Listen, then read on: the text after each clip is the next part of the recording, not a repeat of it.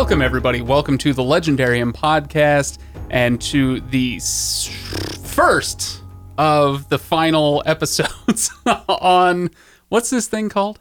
The, first first, law. law. The trilogy. First Law trilogy. I can remember the individual books easier than I can remember the name of the series. The First Law trilogy by Joe Abercrombie. Today we're talking about The Last Argument of Kings, part one. Okay, it is a two part book. We'll t- split it up into the first half and the second half, just like we have for the last two books. So we're assuming you have read that far. We are not assuming that I have read that far. We'll get there in just a second. I am Craig, your host, and over there on the couch, uh, he's as cynical as Logen used to be. It's Kenn. There we go. Kenn Johnson. Yeah, and I'm almost as good as I used to be. Yeah. And Ryan is about as swashbuckling as Jezal post coronation.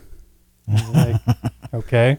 I got nothing. I don't care. I don't care anymore. I think we've established that. But I did decide to be ultra peppy for our intro today because last time apparently I was a real downer, you guys. So Did it set the tone? apparently We're trying to set a different tone. we're setting a different tone, okay? We're perking up. Turning a new page. We're so excited to read the first a first blade first first law the first, law, trilogy. I mm-hmm. know what it's called. Okay, I've I'm totally reading these. Okay, so before we get started. Uh, the legendarium.com uh, has all of the things that I'm always bugging you guys about, but it also has something else, which is um, apparently people don't know this. There is a calendar at thelegendarium.com on the front page. If you want to know what's coming up, you want to read along, you just want to see what what we have going on in the next. Uh, I think it goes out for about two months usually.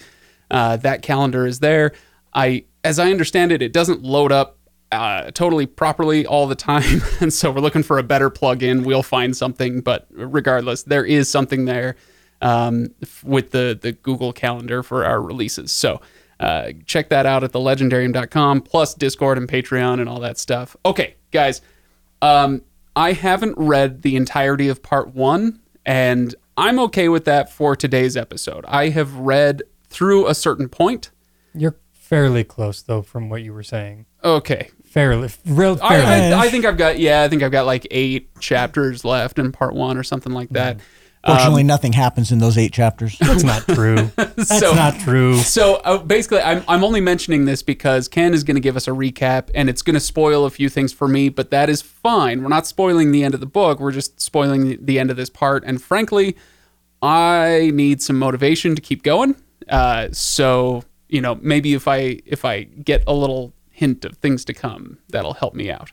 Uh, so, Kenn, do you you want to recap this for us? I do. And if I spoil it for the listener, then, well, you only have yourself to blame, too. So if I compared the last book to The Last Jedi, which I did, and then this one is The Rise of Skywalker, and how?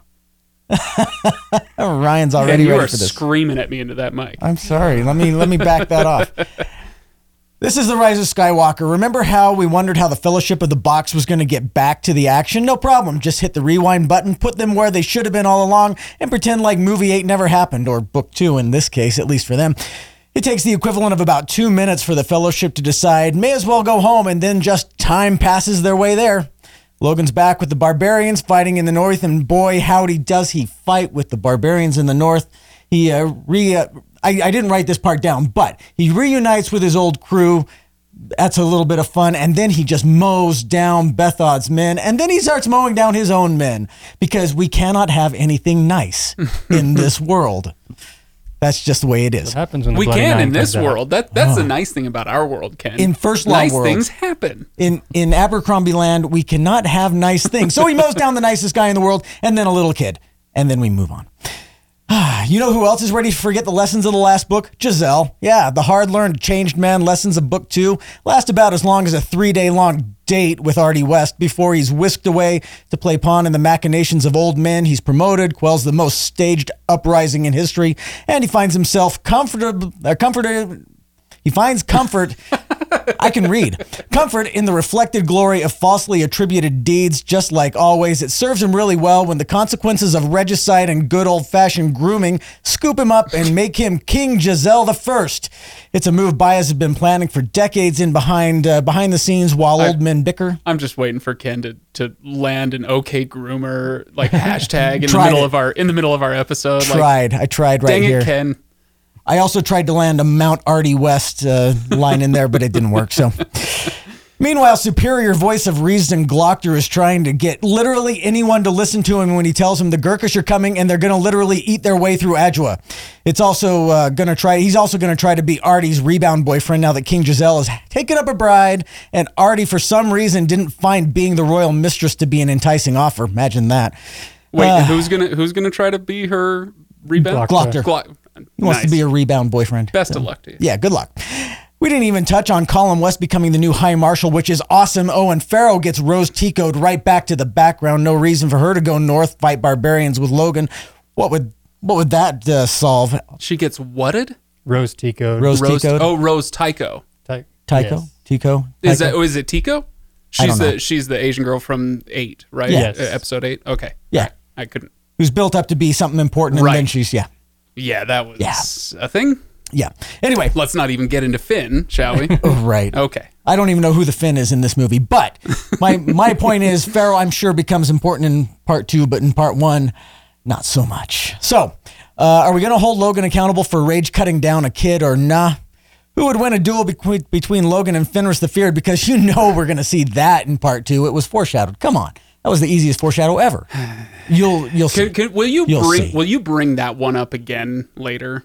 Foreshadowing with the feared. Yeah. that'd be great. So and man, that siege, 7 day siege. You got some stuff to read, Craig. Okay, it is all right. good. So yeah, apparently I've got a few chapters until the end of part one, and uh, okay, so some So- things happen. That that sounds great. So there you go. I mean, things have happened up to this point. I to let people know, I got uh, maybe a chapter or two past uh, Jezal's Coronation. coronation, his elevation uh, as king. So that's that's where I'm at. I've got a, a few things uh, left to read in part one, apparently. So that's fine by me. The king is the pawn. Um, so can accurate. Kenn, bring up your questions again. You, you usually have some questions, right? what, what did you want to talk about? I wanted to know if we, uh, if Logen is going to be held responsible for cutting down oh, okay. his own men and a little kid. I wanted to know if uh, that battle between Fenris and Logen, if it's going to be as epic as it's leading up to be, because I expect it will be. Okay. And uh, that's really all I got. As, as The for seed does it well, and the seed does it actually just like magically show up of convenience? Because the seed. yeah, that they went all the way across the world to get, only to find no seed and just Oh, the seed. magically come home. You kept saying siege. Seed. Sorry, seed, seed. uh, with a D. Okay. I got a voice thing going on today. I'm sorry. This Yeah, no, it's all get. good. Um, okay, so uh, I haven't gotten to that part, but Kenn, when you came in the door, you were like, "Craig, you were right uh, about Logen." Oh yeah. Um, and as so, I haven't actually gotten there yet, but apparently Logen is like a Jekyll and Hyde situation, Yeah. right? So okay. he, he totally totally Mr. hides himself in the middle of the at the end of the siege and mows down now, everybody Now, when you say siege, do you mean siege or Like- seed? He's in the middle like of a the literal seed. like a literal siege. oh, okay, with a G. Okay. yes. The Northmen are Siege. under siege, trying to create a, a trap for Bethod, and they are getting screwed over in that because the High Marshal dies. Right, Yeah, and, and they're and they can't move forward. They're not And the allowed to do two anything. generals like, we're not going to move till we know who's in charge. Right, And it's right. like, Right. So the the, the poorly timed death of the High Marshal leads them to have a seven day siege at a wall. I am going to bug you about this. I'm There's- I'm gonna give it for you you. know, I'm always looking for new T-shirt ideas, and this could be one where you have like seed you crossed out and siege under it. I like okay, it. I like I it. like it. Let's do it. Just find the G. I so here's a, a question I have um, is I, I did see the death of Lord Marshal Burr. yes. Burr. Okay, I saw the death of the Lord Marshal Marshal, and so far nothing has been made of that. And I was, or I think we were actually talking about it last time. Like, dude had to have been poisoned or something. Like he's he's coughing up blood, and and like this is all Right. happening at a re- ha- happening at a very inopportune moment. Uh, I mean, not if you're uh, Collem West, apparently, but uh, Right.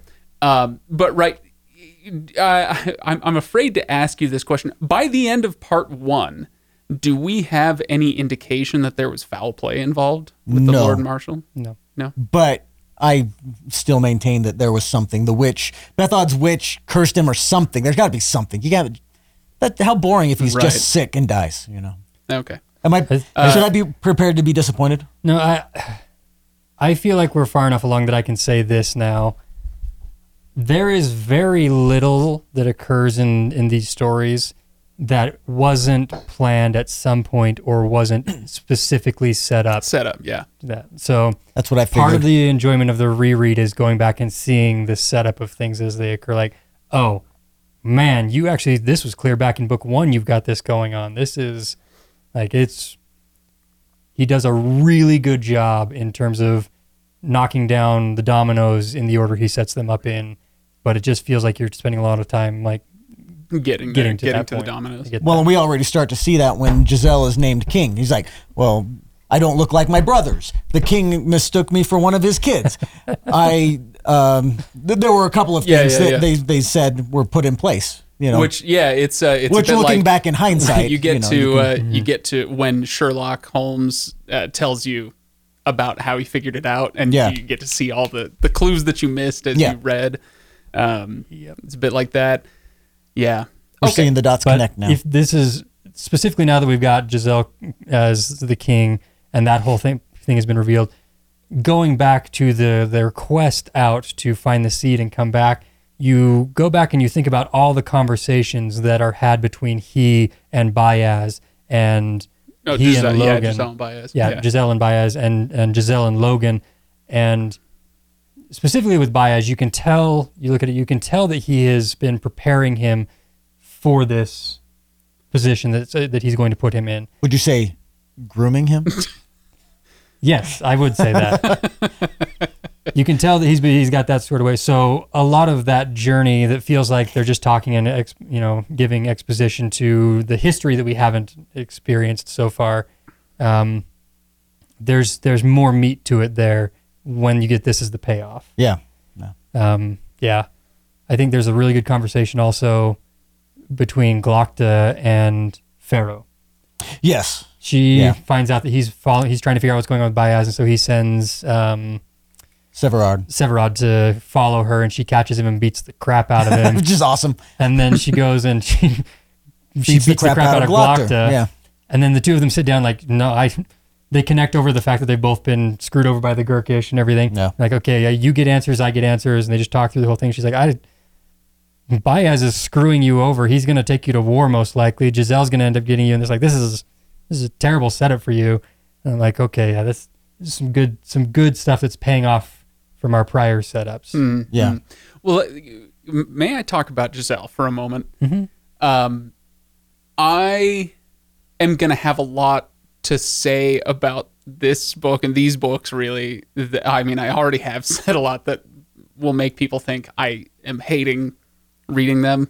That isn't quite the case. I, have, I have plenty of complaints, plenty, and I'm sure we'll get there. But uh, there are very interesting moments, um, some interesting. Uh, I, I want, yeah, interesting characters is fair to say. Yeah. Um, and Jezal is one of them. Where my question with Jezal now moving forward is, uh, okay, now he's the king. Will he have internalized any of the lessons? You know, it, and it's a question of like, can you overcome your nature as a person, uh, or or can you only ever like soften your rough edges? Does that make sense? Like, can Yeah. you actually change who you are as an adult? And you know, he's a young man, but he is an adult, right? So he's kind of got his personality set. But he, after the injury in book two, um, he seems to be a little more open, a little more humble, and ready to to take in instruction from both Bayaz and uh, Logen, like you guys said. And now, uh, so after he uh, after he becomes king, he has his first closed council meeting. And in the closed council meeting, he's getting drunk, he's getting bored. They're ignoring him. They're treating him the way that you would expect them to treat this young pawn of a king. Right. Yeah. And then he he loses his temper Yeah. throws uh, throws an ink bottle, cracks a guy over the skull with a uh, beer bottle or something, I, whatever, a wine bottle. Um, and it- you know is like, no, I don't care what you say. Collem West is going to be my high marshal, Lord Marshal, whatever. Um, and it was a moment as he was doing that, he's screaming like, "You all belong to me, me." And it made me wonder, okay, so he's gotten some lessons from Bayaz and from Logen. Can he internalize them? Can he change who, who he is? Or is he just going to be a spoiled piece of garbage for the rest of this book? Um, and, you know, and bring the country to ruin Right. Boy, would that be in keeping for these books. so that would be my prediction. If if somebody asked me to predict, my prediction will be no, those lessons did not land. They were for you, dear reader, uh, not for Jezal. Uh, what's his name? Jezal Dan, Luthar. Den Luthar. So anyway, So I think it's interesting, like you, as you bring that up, because Jezal has a couple moments. uh, One specifically that I'm thinking of uh, earlier on in the book that showcases a change. Like his change, I, I feel like that he absolutely has changed. But the big one of the biggest problems that he runs into is that every time he does something good and and showcases the change, it's then utilized to uh, to make his story bigger. To like Bayaz takes it and turns because I'm thinking specifically they return to Adua, and there's a handful of men uh, who are beating a prostitute or something. I can't remember exactly that. And something cheerful, something Yeah. very first lie.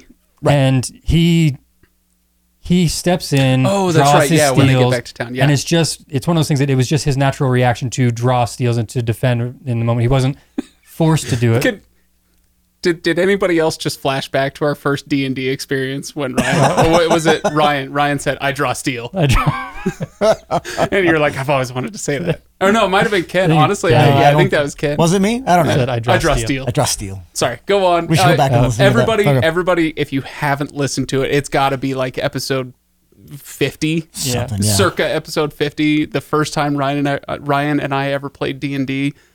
Go listen to it. It's such a fun episode. It was a 2016 night. or something like that. Uh, yeah, whatever. Something like that. Sorry. Okay. Sorry, Ryan. Go on with your point. Anyway, but so Jezal takes in like naturally he steps in, he starts defending, and the thing is, is it just because of his natural response to it, it kind of looks like he has internalized some of those lessons. But then immediately at the end of that, Bayaz starts saying his name is Jezal Dan Right. Luthar, and he also did this and this. And the problem that Jezal has is he starts drinking the Kool Aid that Bayaz keeps pouring, Right. and he starts to believing believing That he does deserve that all I do deserve this. deserve Starts this. believing his own ink. and that's why I think that's one of Jezal's biggest problems is his story is interesting to watch, and it's because it's a it's a it's a changing of ego and understanding of yourself, and how often he fluctuates between the two, because it's it's apparent in his views of himself, in you know back in the the the uh, not the championship, what's the The tournament. tournament. Contest. the contest. You know his his views on the contest. You know, actually taking it seriously and trying and training, and then his relationship with Ardee, which kind of in this story really comes to a, a big uh, finish. I really don't.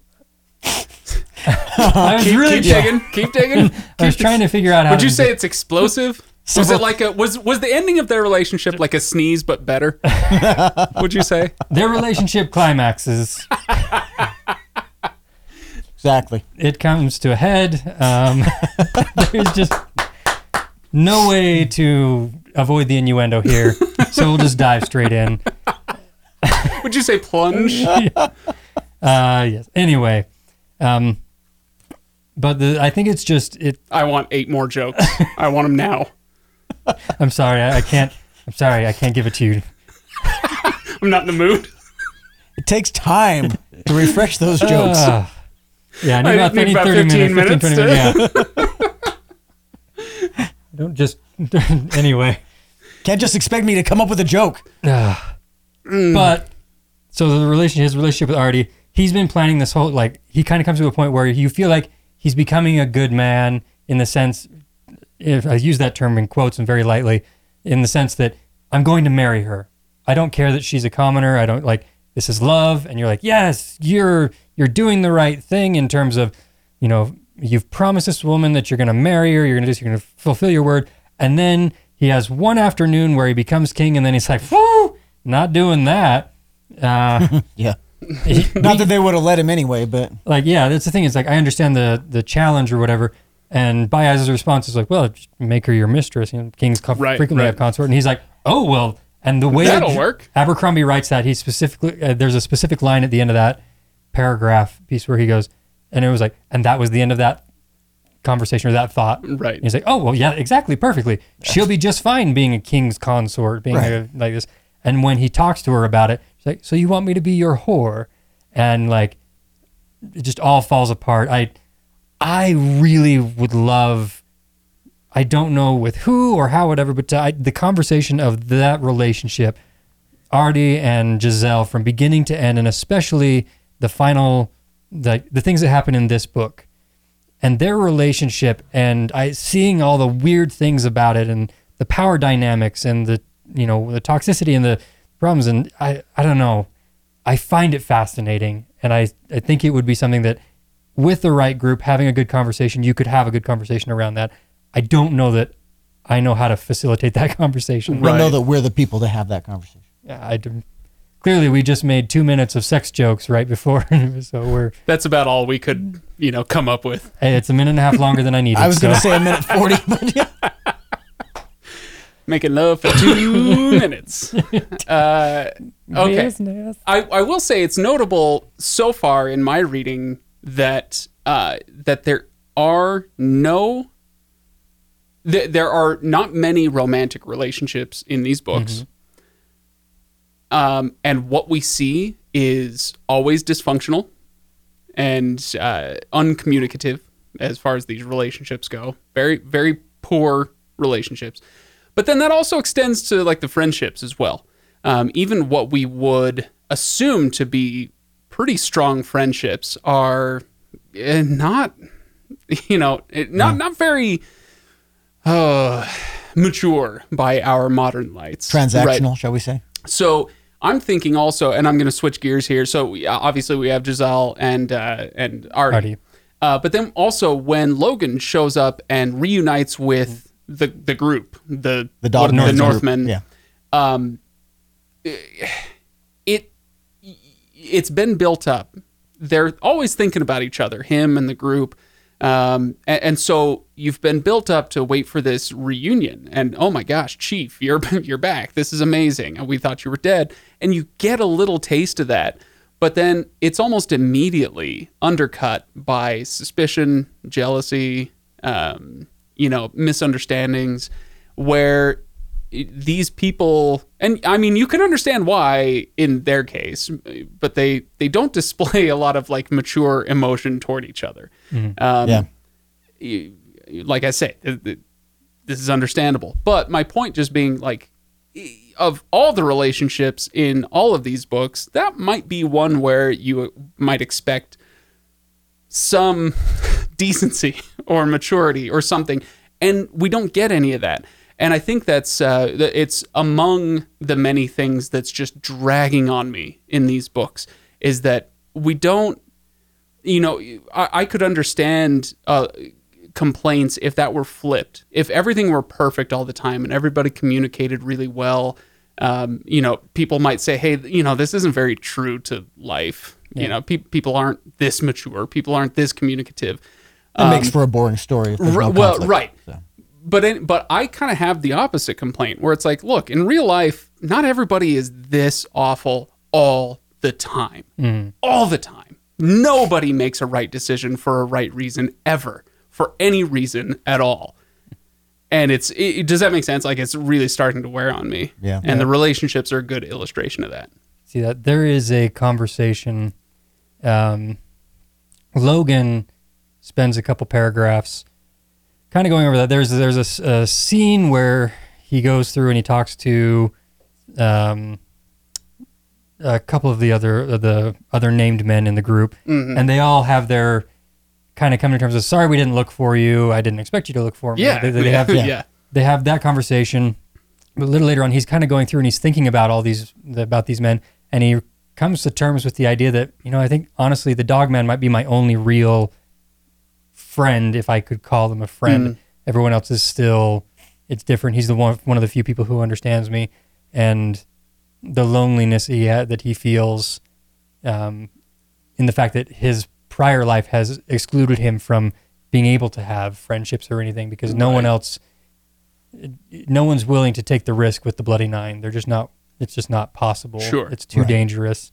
Um, and those who have followed him they they always follow Logen. Like a lot of times they'll talk about they'll follow Nine Fingers. They don't follow the Bloody Nine quite the same way. Mm-hmm, Um, but that's, I I think that that's Logen's story for me is wrapped around dealing with that loneliness and trying to find connection and and the only way he can get that is by being a better man than he was, but he keeps getting pulled into situations where he kind of has to fall back on being that man, on being the bloody nine. right. Um, it's it, it's rough, but I I think that Logen's to your point about like no one communicates, no one's friends or anything. I think that there is as close as something as can be in their scenario in between those people, but like you said, it's not. It's, It's not. fleeting at best. It's there. Yeah. And it's always connected to also like a character like Shivers. The the Bloody Nine kills his His father. his father and his brother. Oh no, yeah, It it was was, his his brother. brother. Yeah, And so he has this whole sequence during the siege. but but he didn't just kill him. Like he mutilated. Yeah, him. it was- like it was. He bloody nine. It was awful. so. Awful. Went through the thing, but there's a sequence in the siege where we've already had a couple of instances where Shivers is like, "I would rather kill you than look at you," uh, just, but they're being attacked, and he saves He Logen saves- saves Shivers, Yeah. and the two of them go back to back, and they start fighting back to back, and you think, "Oh, well, maybe maybe they'll work through this or whatever," and then we have the conversation afterwards where Shivers is like, "I don't." I don't want to thank you for saving my life because, as Logen says, it's harder to lose. Uh, it's harder to lose an enemy than a friend when you've had them for as long as you've had uh, you've had them.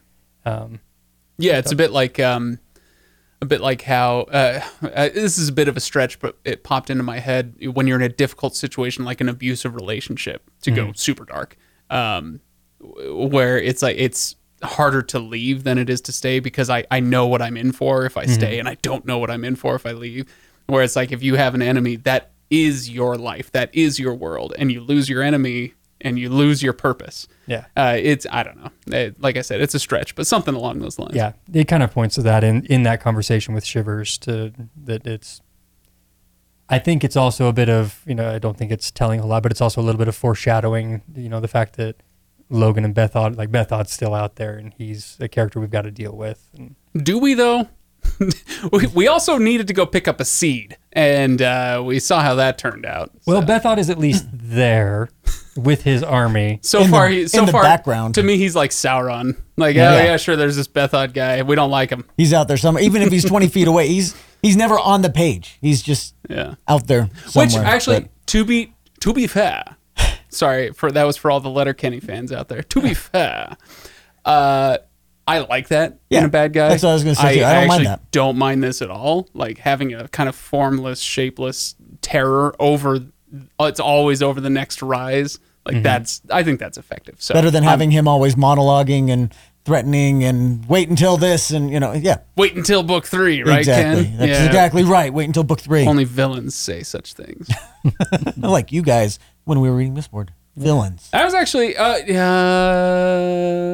uh, no, I'm gonna wait till the end of the episode for that one. okay I, I was gonna go off on a wait for book three discourse, uh, but uh, you know, maybe we should uh, do some. Speaking of Discord, maybe we should do some Discord. Um, the seed of discord uh, so we've got a few things to note. Let's see.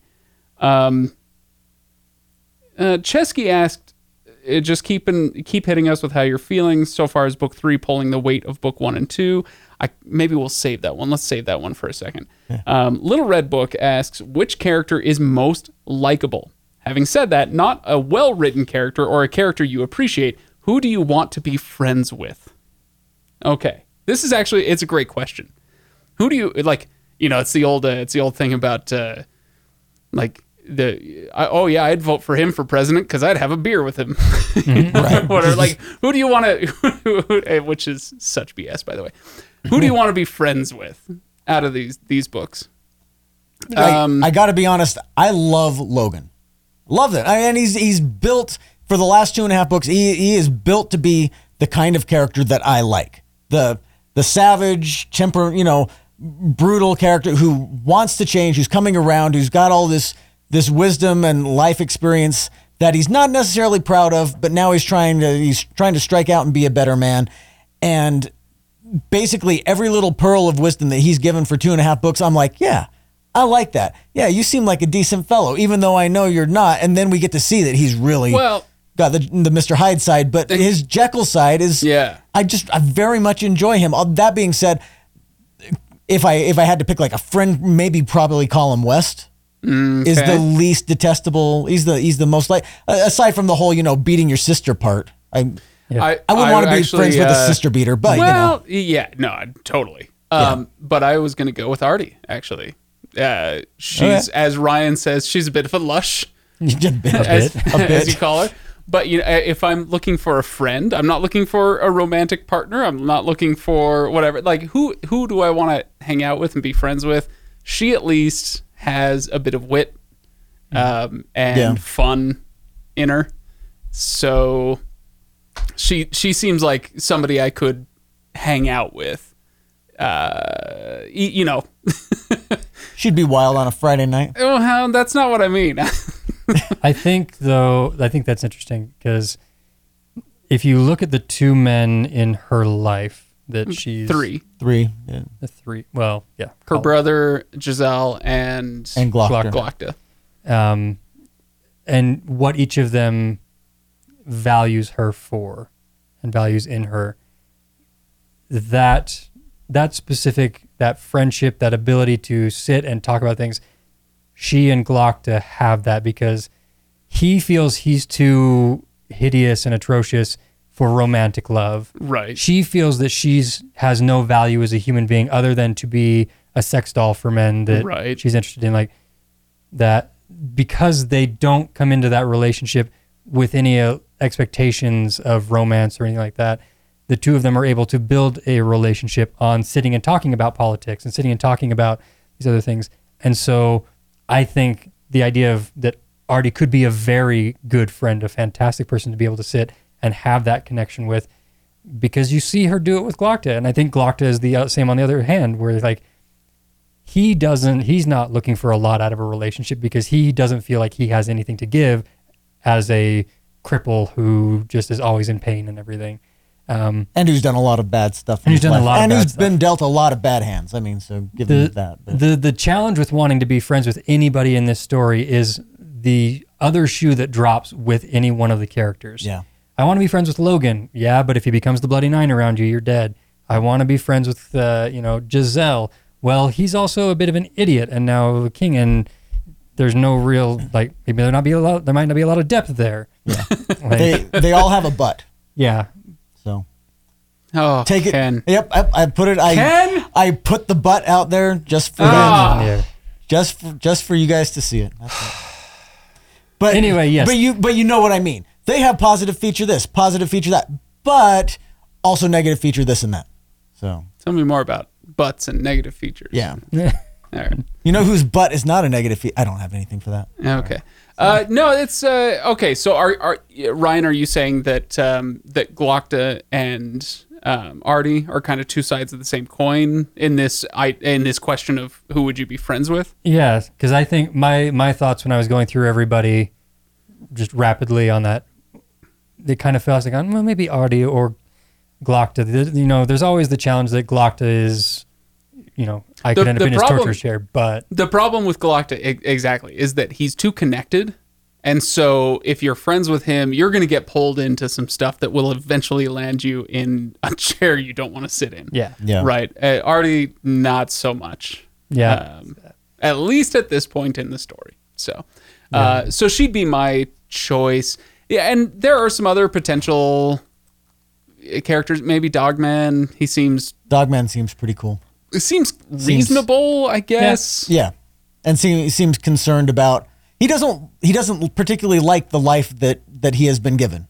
You know, Yeah. like he's very good at fighting. He's very good at, at the things that he does. He doesn't want to do that life, and he wants to. He doesn't want to kill people just to kill people, and he doesn't want to fight just to fight. He wants to. He he recognizes the necessity, but he wants to be left alone to live a nice life of peace and let everybody else do that too. Dogman it seems like a decent fellow. He's Doesn't he also leader. have his teeth filed down? Is he the one that has his teeth No, filed that's points? Black Dow. That was Black yeah. Dow. Okay, all right. all right. Black Dow is probably the last person Exactly. I want to have be friends with. I would, yeah, I'd rather be friends with. Uh, I don't think he has friends. Bayaz than. You didn't answer the question though. Who would you?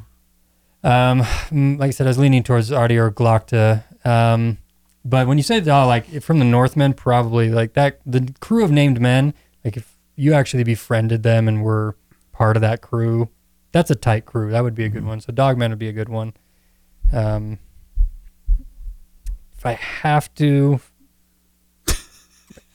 even the even the guy who loves this series is like, oh, I don't know, man. that's the thing. Yeah, I don't know who. There's plenty of people that I'm like, no, Just no, say pass. no. Just say pass. Tul Duru would have been a good one. Yeah, But- but I would say I think Dogman's the safe answer on that. Yeah. is probably the one that I would feel the most okay with being around and spending time with. Makes sense. Makes sense. All right, should we, let's let's do. An, uh, it's actually along kind of the lines of what we've been talking about. So we'll see if there's anything fresh that this brings up. But Dark Portents asks, "What do you think of each of the characters' arcs so far? Who are you rooting for? Who are you rooting against? Has that changed as the series has gone on?" Now, uh, I, I think I've said my piece on Jezal. Uh, as far as his arc, you know, is he going to internalize the lessons? It would appear not. That's where I'm planting my flag. He will die a jackass. Uh, now, as for let's see, so so other characters that we have POVs with, uh, we have Glokta. Um, I like Glokta's. Um, I like Glokta's arc because it hasn't been. It's actually similar to Logen's. Actually, maybe we can talk about both of them in this way. Uh, that they've both had an arc that is very slow, gradual, and believable. So, well, okay. So Logen is a freaking Jekyll and Hyde situation. So maybe that's not so common or believable.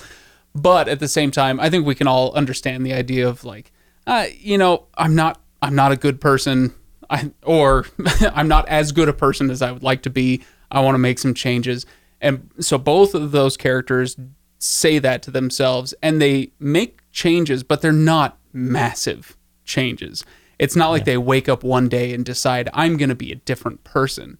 It's you know what what can I do in this situation to try to make a better choice than I might have yesterday, um, and that is believable. So in in both of those cases, I like their arcs that way because it's not like like with Jezal, it's I got smashed in the face by uh, what was it a mace or something? Yeah. Yeah. or a hammer Hammer. uh, I got smashed in the face. I and that was like the catalyst for me reconsidering my life, where it was this this one excruciating moment. So with both of the other two, with Logen and Glokta, they're both more believable that way. So I I enjoy their arcs a little bit more. Um, I don't believe that that uh, Abercrombie's universe will care that they're trying to be better people. But I like their arcs so far up through where I'm at in part one of this book. So, what about you guys? A- Anybody else that I'm missing out on? We've talked about the three of them. I'm trying to remember now. There's uh, Um, who's the who's the uh, the the potential love interest for Logen? What's Ferro. Ferro. Ferro yeah, Malgin. there's Ferro. She's got a little bit of an arc. Bayaz, I'm not so sure about, but we don't really get him as a POV character. I'm trying to remember who who I like, but honestly, the oh, more there's Collem West. Collem West, but I, I really Still kind of a secondary. hitting hitting a woman is is something that really If it, it, it doesn't matter. You could be Saint Peter, the whatever. You hit a woman, that is it, man. I, you know, I'm, I'm not just- sure. I can I. I think I, I get where you're coming from, but Yeah. I'm not sure I totally agree with you on this. Um, it, as presented in the story, the thing he did was awful. Yeah. Let's let's not. Okay, so I'm not trying to say that that wasn't awful. Okay, the, please So the don't camp here don't is pro hitting women and not hitting women. Where do you fall? But what what I am saying Sometimes saying, a woman needs a sim back of the hand. I'm just saying. No, I am not saying that, Kenn. What I am saying is that uh, in his case, he had a, a a moment of weakness that he should not have given into, and we, we shouldn't excuse that away. Right. But does that define his entire character? And I don't think it Uh, does. because he immediately regretted it. Yeah. He, you know, he has thought about it since with regret. Uh, you know, resolving not to do that, or whatever. It, like we haven't seen him exhibit that behavior again. Um, and you, this is a fictional character. He's Yeah, not yeah, a yeah. real person, and yet I'm inclined to say, you know, we should extend him whatever grace we can, given that that was a horrible thing for him to do. Is that fair? Okay. Is that I'll, fair? sti- I'll stipulate the fairness of that. uh, it's so uh, uh, you know, allowing him to be a be a flawed person Sure. who might be the only one in the book with a conscience. Yeah. Uh, I think we. Well, okay. Well, I I mean- there might be one or two other I consciences think there are here. varied consciences. This the how how much attention is paid to them, Right. And, Yeah. and I don't- how right- strong the moral compass pulls. Ryan, do you have uh, thoughts on Collem West hitting his sister a book or two ago? Not as, as part of I want you I, I want me and Kenn not to be the only ones to get lit up on Discord Had for it this. coming. Um, the main thing I have with with that is a desire to see him held accountable for Mm, for the mm-hmm, action. 'Cause, uh, he Yeah. at some point he needs to come back into uh, and To Adua. to Adua and have the conversation with his sister or deal with that because there is I vaguely remember that there's a, a moment that they're they think they're about to be like they were getting ready to be defeated type thing and he sends off a letter or something like that to her I feel like maybe I'm Stay tuned for part two. no it, it was a prior thing but I can't remember where he was like I'm afraid that I'm never going to get to tell her how sorry I am and so I'm sending this Oh, I think we've already seen that. I think that Yeah, might have yeah. been in at toward the end of book two. Yeah, it's it's back a little ways that it happens, but it's he's showing the right steps of regret and repentance and whatever you want to call it along those lines. But there needs to be an accounting that is that is held from his sister, Right. and what does that look like? Yeah. Um, I, that's that's what I would say in, in those. I would like to see with that. I, I, yes, yes. What I said plus what you said equals yes. Okay, all right. So, The one I was going to say, by the way, um, going the opposite direction is the one I've I've started to care less and less about as the books have gone as, on as Bayaz.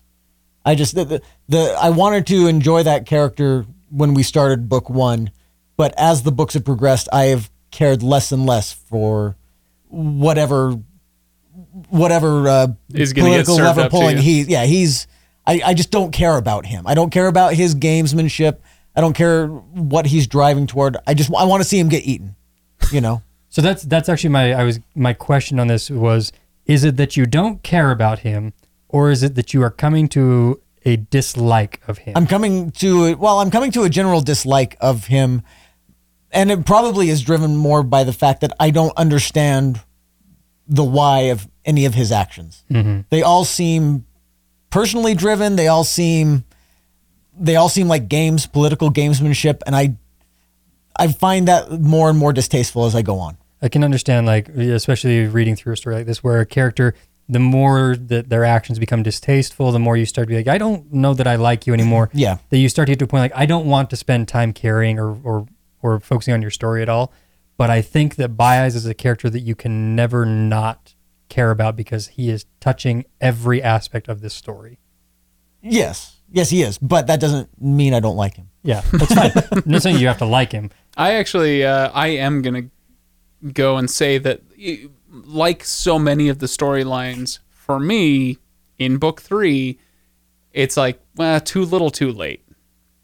Uh, when Jezal gets put on the throne, that is a big moment for the reader to go, oh wow, Bayaz was pulling so many strings for so long that oh now this whole thing has come to fruition. But for me, it's like, yeah, it's too little, too late. I'm being asked to care about what Bayaz has planned long term, and, and I don't. I I mm-hmm. don't care. Um, it's, it's a weird thing for me to say because it's really easy to get me to care about stuff in books. this this book just or these books just failed at it. It it failed to get me to care. And Bayaz is a primo example of that. Mm-hmm. Where I I love political machinations. Who has two thumbs and loves Well of Ascension? This guy. like I am I, I I love that kind of thing. But now in this case with Bayaz, it's like, uh you took me on a whole journey into the West to the end of the world for nothing. Uh, for a whole book. I'm uh, speaking about Bayaz specifically. Uh, and, and now, like, oh, okay, so you're going to install a puppet on the throne so that you can kind of rule by proxy. Con- congratulations. I don't care Yeah. because if this has as much to do with my enjoyment as the seed quest did, don't care. so, yeah, I don't know. Yep. Bayaz, don't With you. care. With you. Uh, so okay, all right. There is one more question. I, you know, uh, it was uh, it was actually Chesky's, and we are you know we're we've hit the forty five minute mark, so we can start thinking about uh, about uh, getting to our final thoughts in a few minutes here. But Chesky said, just keep hitting us with how you're feeling. So far as book three, pulling the weight of book one and two. Whew, what a question. Okay, before we do me, what about you guys? How are you feeling so far? Ryan, this is obviously your 18th time through the book in the last year, so you are enjoying these. What, you know, what do you think so far? Is it is it pulling the weight of books 1 and 2? Um, I'm gonna say something mildly controversial, like jalapeno spicy level, like not something too crazy here. I'll be the habanero. Yeah. uh, I don't think it needs to, Okay? and so I don't feel like it. I don't feel like that's. Yeah. You know no. what? You know what, Ryan? No, it doesn't carry the weight of books one and two because it doesn't need to. Ah, th- okay. You stole my thunder. That's exactly what I was going to say. Uh, but yeah, I'll have more to say. Yeah, Kenn, Me, me too. I was totally going to say that too. Kenn, what do you think? I Is- I, I, I let me let me uh, lead the witness, Kenn. okay for a moment because I'm trying to find some clarification. on I'm put what it means. myself in your shoes. All right. Okay. This is this is Mr. Kenn. Let's get to the punchin' Johnson. Um, originated in the Well of Ascension, by the way, or Well of Ascension discussion. That's true. That's true. Wow. Okay. Um, Kenn, Mr. Kenn, let's get to the Punchin' Johnson. Um, you, which makes it sound like somebody. Well, never mind. Yeah. Uh, I feel like this book would appeal more to you and make you feel more positively disposed toward the first two books because it is starting to drop some puzzle pieces in, but it's also like there's there's more action um, and and like both micro and macro. There's more action going on uh, by the end of part one than we've like we've we've had some action sets in the first two books, Yeah. but they you know they're few and far between. and, Yeah. uh, especially for a grimdark book. Maybe, maybe I'm misremembering, but it feels not especially actiony. Um, and so this feels right up your alley. Where by the time we get to the end of book three, even by the end of part one, but especially by the time we get to the end of the book, I would assume that you will feel a little more like uh, like recency bias. Like I loved this book, and so I, I loved the the first two books that got me here. I feel like I've become too transparent, too predictable. Was that right on the money? Tell me that was right on the money. It was close to the money. you were you were next to the money. Okay. I, I have really enjoyed this book, and it does move at a pace, and there is enough stuff going on that has really kind of uh, grabbed my attention. And by and large, I have enjoyed most of the characters. Uh, I yeah, I have complaints about all of them. It still doesn't uh, salvage the fact that book two was just such a freaking downer. But and it and it doesn't Book two? s- book two Sure. was a Yeah, downer, yeah. and book one was. uh, It, it was. Conf- I shouldn't say it was slow. It was confusing. Not not confusing. It was uh, unfulfilling. We should say Okay. just because it, it took so long to. I mean, that first recap of the first book was like, we have some people. The end. Nothing is happening. We have some know? events in quotation marks. Yes, exactly. It was it, it was slow going, and now I feel like so. I guess to answer Chesky's question, looking at all of that, yes, this is resolving books one and two. This is paying off books one and two for me, Hmm. and and part one has been really enjoyable. So so yeah, I, I still have you know complaints about some of the characters and some of their negative aspects, and you know, and I hate Bayaz, but sure. but yeah, the part one has been enjoyable. It's been a good read. Let me let me. Uh, I'm gonna read a comment that we got after the last episode from Meg. And I hope Meg is listening because I, I love this comment. Um, but I'm not confident that Meg is listening, and you'll soon find out why. Uh, this is one of my fave series ever, says Meg, and I'm genuinely a bit gutted the guys don't like it. Are we going with Meg is British? If if they're gutted, they, she's got to be British, yeah. right? Okay. Uh, Could be. s- stopped stopped stopped halfway through this latest episode because my inner child was getting all defensive, Oh, which I totally get. I just I actually I kind of liked that comment. I thought it was fun. Um, and then uh, uh, but this gets into okay. So I'm I'm reading through some of the comments from the last episode after we aired it. Uh, like Jesse L says, let's just say Craig get. Craig couldn't become a Knights Radiant because he wouldn't get past the first oath. Did you guys see this comment? Yeah, I saw and that this one. this actually is something that I want to talk about a little bit before we get to part two of book three.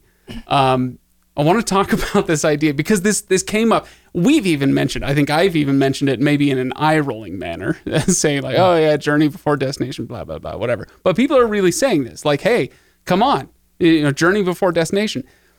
And I and I know that there are some who have voiced roughly this opinion in Discord as well, but I'll go ahead and voice my version of it, which is, yeah, exactly. Journey before destination. I need to enjoy the journey. It can't be all about the destination. If you're going to ask me to read 2,500 fuck pages of the first law, it can't just be destination. It has to be about the journey as well. And I have not enjoyed the journey. There have been things about it that I've enjoyed. There have been moments that I've enjoyed. There have been pearls of wisdom from Logen that I've enjoyed. There are things about it that I have enjoyed. But, and I, and I am being deliberate about saying this in this episode because, you know, who knows? Maybe the destination will be so amazing in part two that I will wipe all of this off my slate. But at this point, my journey has not been enjoyable. I don't care to get to the destination. And that's a problem for me with a book. So, um, so like I was kind of saying earlier in the episode, I don't want to give people the impression that I just blanket hate these books, but I have not found them enjoyable in the way that I've found a lot of our other series enjoyable. Um, there we go. Eh, Yeah. Okay. Thoughts and feelings, Ryan. all right. I think there's a, a frustration. Where? The- With who? who? Who's showing frustration? No, here's here's the problem I have with a lot of responses to uh, to some of these these complaints, these things, is that the response ends up being you're doing it wrong, you're reading it wrong, whatever, and that always mm-hmm. bugs me because your experience with the book is valid and it's like not enjoying the journey is perfectly a, a reasonable response to have to reading this. I I can't commiserate with that feeling in this book series because I very much enjoy it. Now, did, Um, did you enjoy it as much the first time around? Because we kind of talked about this. Yeah. You know, like cast your mind back to the first time you were reading it. Did you enjoy the journey as much the first time around? I do remember having struggles through the first time reading it. Um, I, so I, I, I can't honestly say like, oh yeah, my first time I thought this was the most amazing thing, and I was ready to get a nine fingered tattoo on my ass. Like, Where's that other finger, Ryan? that took a We can only we can only account for nine fingers, sir. We don't know where the tenth went. Wow, this is uh, we're gonna have to turn. that- we're gonna have to give this one an explicit rating, aren't we? Um, anyway, Two on each side. Hey, you know, if Meg stopped listening to this episode halfway through, she really missed out. Oh my goodness. no, I, I won't. I can't honestly say that my first experience through was an incredible one. Um, I do remember struggling through some of whatever, but my whatever it happened or whatever finally clicked for me, whether it be the, this third book, the end of the third book, or seeing the just seeing the whole story in its entirety, something changed to the point where when it came time to talk about let's do this again, I was excited about it. I was excited to come back into this world and to do this. I jumped in and read the three, the trilogy that's after this, Mm-hmm. And uh, the standalones. the standalones, and I enjoyed those. They're hard read. They're hard to read. Um, in the same way, or in the like, same in okay. the same way. Uh, it, it Abercrombie stays true to his style and tone and everything through it.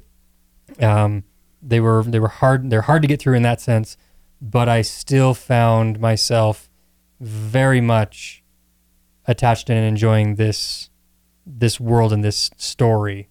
Um, so, like I said, maybe maybe we get to the end of the third book and like you kind of look at the whole picture and you're like, okay, I, I I enjoyed I enjoy how this is all put together. Or maybe it just finishes up and you and it is too little, too late, um, because yeah, that's that's a great ending. I wish it would have been given to me in better pieces along the along the path.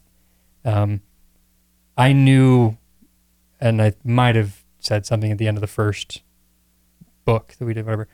I knew that the journey for the seed was going to set a be a flag play, planting of this for this series on how people respond se- to it. separating the readers into you are my audience, you are not my audience. because coming back coming back from that like there was no point to that to that story to that portion is what it feels like it's like okay the, Yeah. they went out for nothing i i do not agree with that Right. that personally i there's a lot of uh, things but it's because i like i said well, going that's back that's where the journey before destination idea can come in. Mm-hmm. Where you can you can legitimately say it's okay that there wasn't a seed at the end because the journey was more important than the destination in this case, and that the, the character growth that happened is more important in book two than the fact Mm-hmm. that there wasn't a seed. That's I like I am I'm I'm not quite in Kenn's camp as far as yeah, like hating that book two journey because there wasn't a seed at the end. Right. So, uh, I don't I don't necessarily hate that that uh, there wasn't a seat at the end. It feels like there was no payoff, but I feel like how quickly it was how quickly it was uh, cast aside in the beginning of book 3 kind of pissed me off a little bit. I mean, it literally uh, the reason I, I likened it to the Rise of Skywalker to the Last Jedi is because it literally was like, oh, might as well go home now. Turn the page. We're home that you what was the whole point of taking an entire book and going then to give Jezal some perspective so you can put him on the throne? That's it. That's all I get. I it just seriously pissed me off. Ken, you're gonna love this. Can I tell you something? Uh-huh. You're making these references to the Last Jedi and uh, Rise of Skywalker. Yeah. I I love Star. I love Star Wars. I like I've said before. I've Yeah. breastfed on Star Wars. This is my you know my life since I was a kid. his mother is one of those I used to love I Star in the last jedi that I oh, that's right. She was a blue milk alien.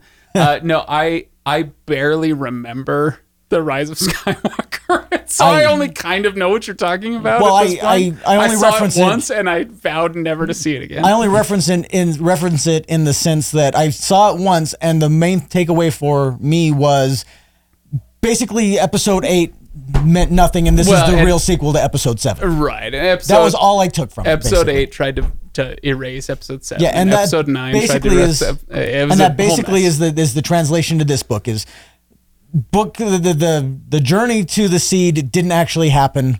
We're back now, and we're gonna do what we should have done in the first place. i can i can see that frustration but i would i will challenge it a little bit Okay, challenge it fast because we're wrapping up. if you I'm done with this. if you go on a journey, if you go and do something, you go out, you put a lot of effort and time into something, and then it fails and there is nothing there and it's all falling apart, how much time do you want to stay inside of that after that? Yeah.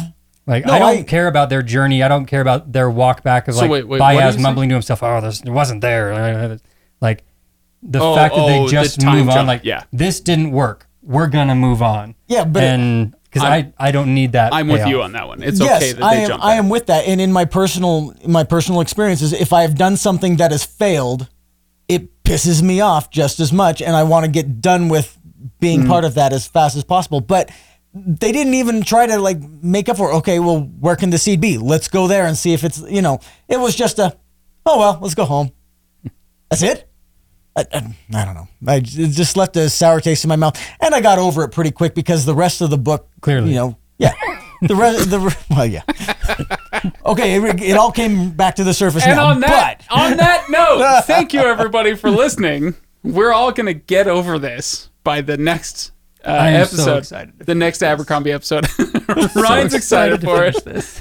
Uh, I I'm excited too. I I yeah, I guess I'm anticipating being blown away by part two. I really am. Like I, I have high expectations because of how much everybody loves this, and you especially, Ryan. Like I, mm-hmm. I trust your opinion a lot when it comes to these books, and so I I do have an expectation that I'm gonna really enjoy part two of book three. I so it's partly for that reason that I'm planting such big ass flags in the landscape here, just trying to make sure that my position now as I'm reading is staked out. And then if I change my mind, I am perfectly happy to change my mind. I, I hope this book makes me love it the way that people want me to love it. I really do. Um, I guess I guess we'll see. So It'd be quite the switch. It'll be quite the change if it can pull that off. know, and that's and that's okay. Like if I need to eat crow by the end of this book, like I, I will eat crow. Um, although you know, I I do think that at this point, I will maintain that it is misery for somebody like me to read these books up to this point. I I okay, no, sorry, that was too strong. It's not misery. I i if it were misery, I wouldn't have gotten to this point. There are, like I've said before, there are definitely things about it that I do enjoy. It's just, um, it's it's not a world or a story that I care to dwell upon. Um, this it's actually. Um, uh, getting back to a Tolkien quote that I bring up every so often, and, and I'm going to paraphrase because I don't have the quote pulled up, but he's talking about escapism and how fantasy was derided even in his day as mere escapism. And he goes, you know, if you if you're going to live in this awful fallen world, why wouldn't you want to escape it? If you're a if you're trapped in a cell and you're a prisoner, why wouldn't you want to escape the walls of your prison? Uh, you know, and with a book like this, part of the reason that I am so uh, having such a tough time with it up to this point is that I feel like not only is it too real, it's actually worse than real. It's, It's a more n- taxing book. It's Yeah. a taxing story. it's not it's not escapist in oh hey look at this wish fulfillment. It's the opposite. I will take wish fulfillment over this. You know it's part of the reason like why uh, the name of the wind is so fun to read. Is uh, it's obviously wish fulfillment for patrick rothfuss but it's wish fulfillment for you as the reader as well. Um, and that's it can be annoying in its own way but in this case it's very much the opposite. What if there was no such thing as good and there was only such thing as evil what if everybody made the wrong choice all the time in every situation you know and so on and so forth uh, what if violence was the only reality that ever occurred for anyone ever so anyway it's it's like it's escapism but you're escaping to hell it's the opposite. Why would I Escapism in the opposite to hell? direction. I don't want to escape to hell. Sure, your life is bad, but it could be worse. So anyway, I, I know that I, I feel like I've said some contradictory things. I know I've said some contradictory things. There are things about these books that I really enjoy, and I can respect the hell out of Abercrombie for pulling some things off.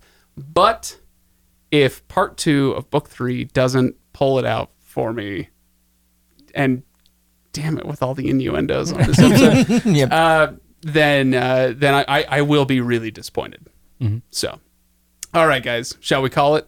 She'll Yeah. call it.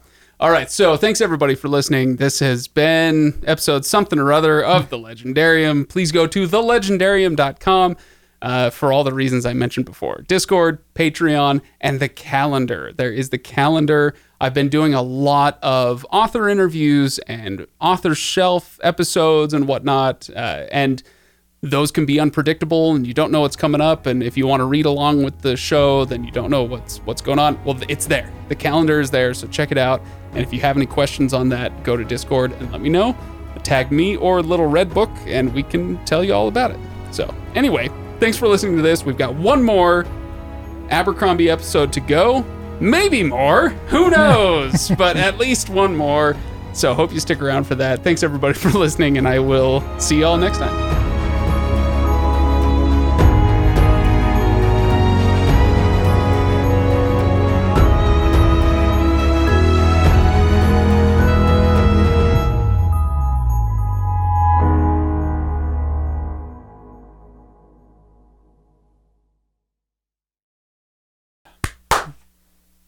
go. As if as if I needed a clap after a fart like that. I can use that. Oh, gee, my knee. That's You trapped us. that is. you trapped uh, us in here. We're hotboxing. That's a nostril burner.